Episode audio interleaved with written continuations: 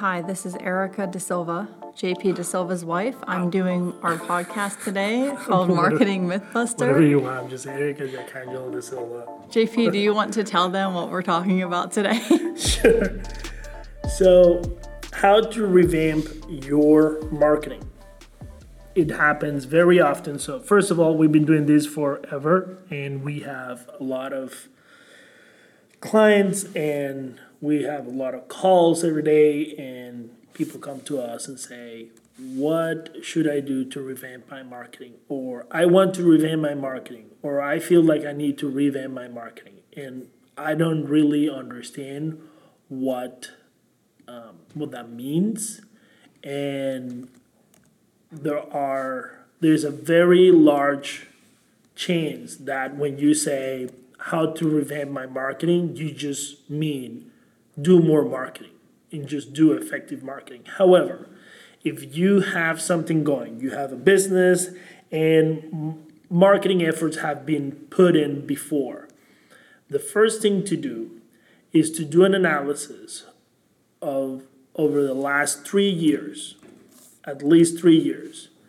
and see what worked and what didn't.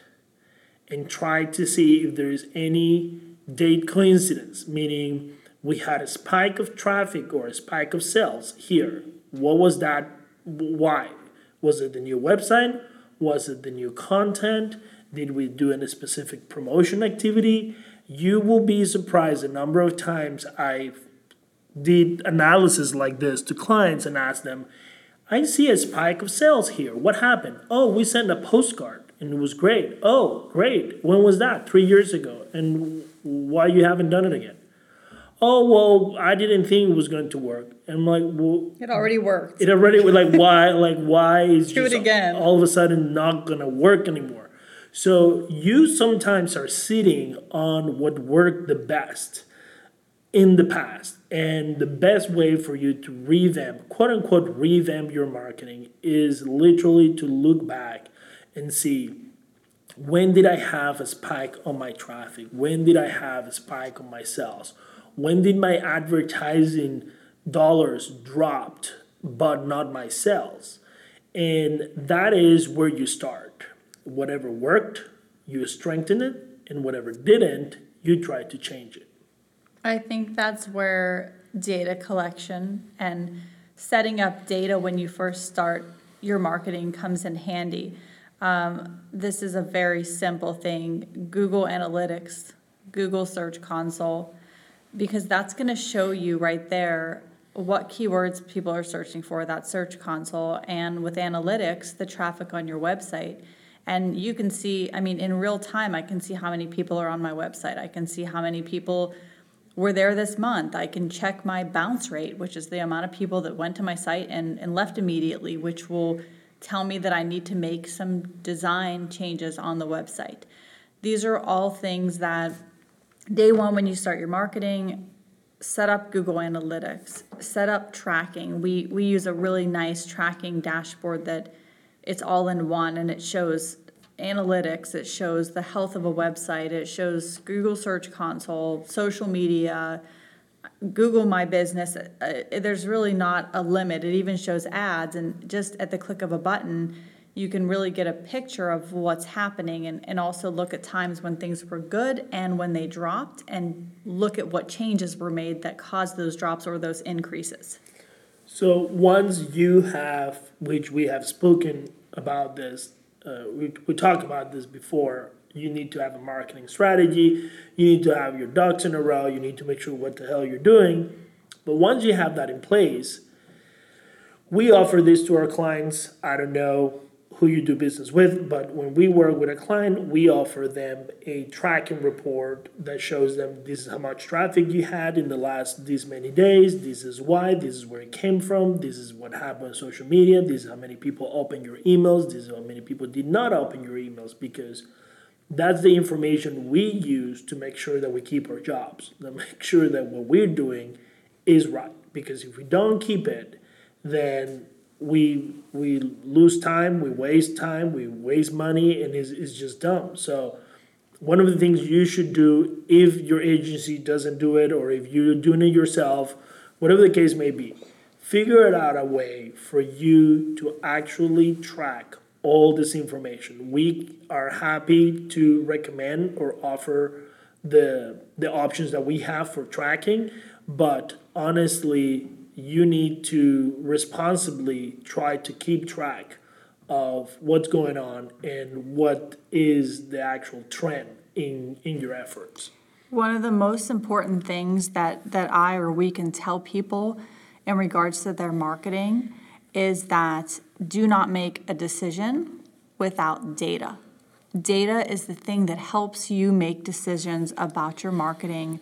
It shows you what worked, it shows you what didn't work. And there's so many tracking and data tools right now that, that can be used so that you don't have to guess because guessing at marketing means you're going to spend money that you don't necessarily have to spend if you just use data to make your decisions.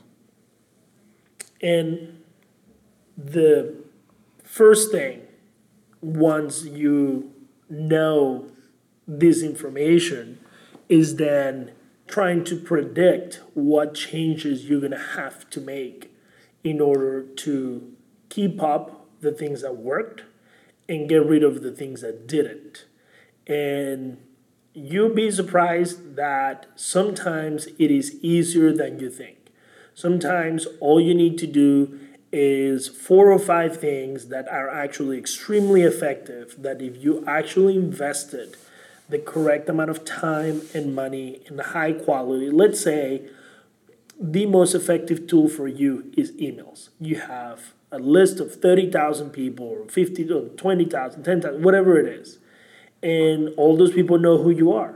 So, probably the most effective way for you to quote unquote revamp your marketing is stop all the other random things you're doing and figure out okay, how can I get these emails to be so badass that people cannot resist to open them and to interact with them?